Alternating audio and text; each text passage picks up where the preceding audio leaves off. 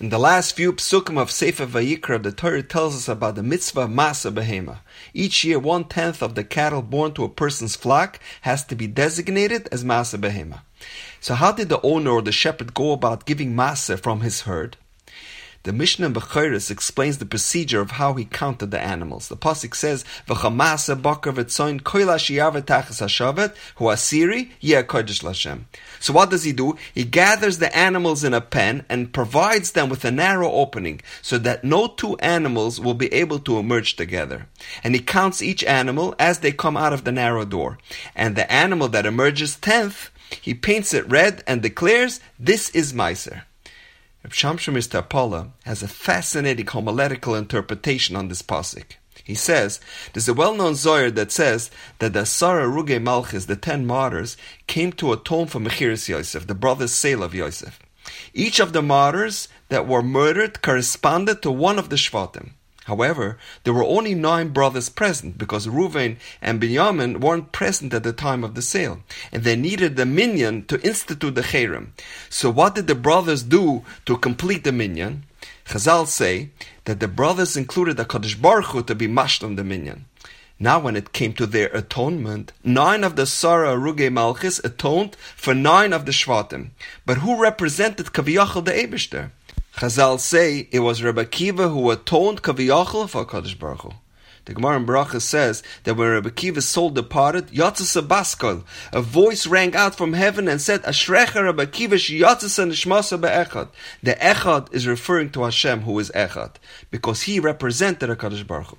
Says Reb Mr. Paula, this incredible episode is referenced in this aforementioned pasuk in this week's parsha. V'chol Maser Bakar V'tzayin. V'chol, the acronym of V'chol, is V'zeh Kapara L'Shchina. This is an atonement for the divine. Maser Bakar V'tzayin. Maser is the Rosh Tevis. Mises Akiva Shahoyaroya. The death of Rabbi Akiva, who was a shepherd of sheep and goats.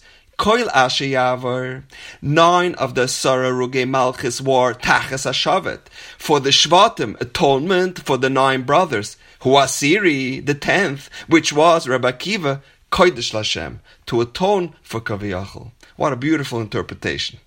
But it gets better. There's a famous Gemara Masechtas Pesachim. Shimon Amsuni Ha'idoirish Kal Esem Shabbat Shimon Amsuni would expound every time S is mentioned in the Torah. Kivin Shegia Les Hashem Tira.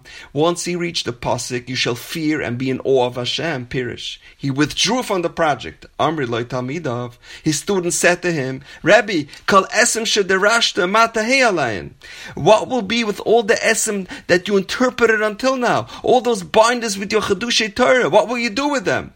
He said to them, Just as I received reward for my interpretation, so I shall receive reward for my withdrawal. And the Gemara continues, no one was able to resolve this conundrum at Shabar Rabbi Kiva. Until Rabbi Kiva came along with Darash, as Hashem Lekechatira, Lerabas Tamide Chachamim. The word S comes to include Torah scholars, and one is commanded to fear them just as one fears Hashem. The Chidah asks, why does the Gemara use this peculiar expression, Achabar Rebbe Kiva, until he arrived? Achadarash, until Rebbe Kiva Darshant would have been more appropriate. So the Chidah says something fascinating. Rebbe Kiva never actually said those words, Le Rabbis Tamid Chachamim, but rather people that observed his purity and his righteousness said that about him. Rabbi Kiva was an example of how a Talmud Chacham can rise to the level where we can even mention him in the same stratosphere with the Kaddish Baruch Hu.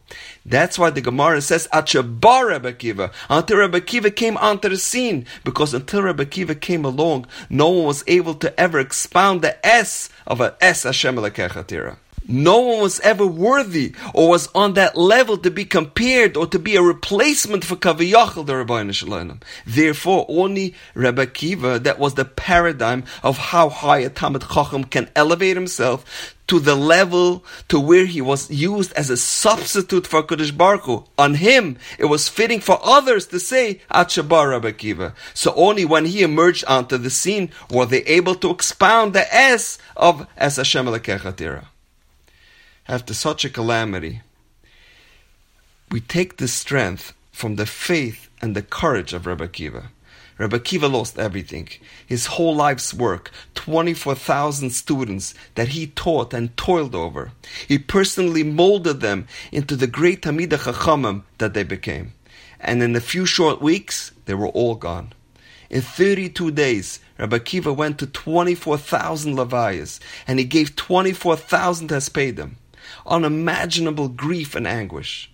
But Rabbi Kiva did not throw in the towel. He started again from scratch. Rabbi Kiva was the ultimate optimist. The Gemara at the end of Masechtas Makkos recounts a story that Rabbi Gamliel and Rabbi Loza ben Azariah and Rabbi Shua and Rabbi Kiva went up to Yerushalayim. When they reached the Har Tzoifim, they, they rice kriya. When they reached Har HaBayis, the Makam Amigdash, they saw a fox emerging from the place of the Kodesh HaKadoshim. The other three Tannaim started weeping, but Rebbe Kiva laughed. They said to him, Rebbe Kiva, mipnei ma Why are you laughing? Amalehem, he tells them, mipnei ma Why are you crying?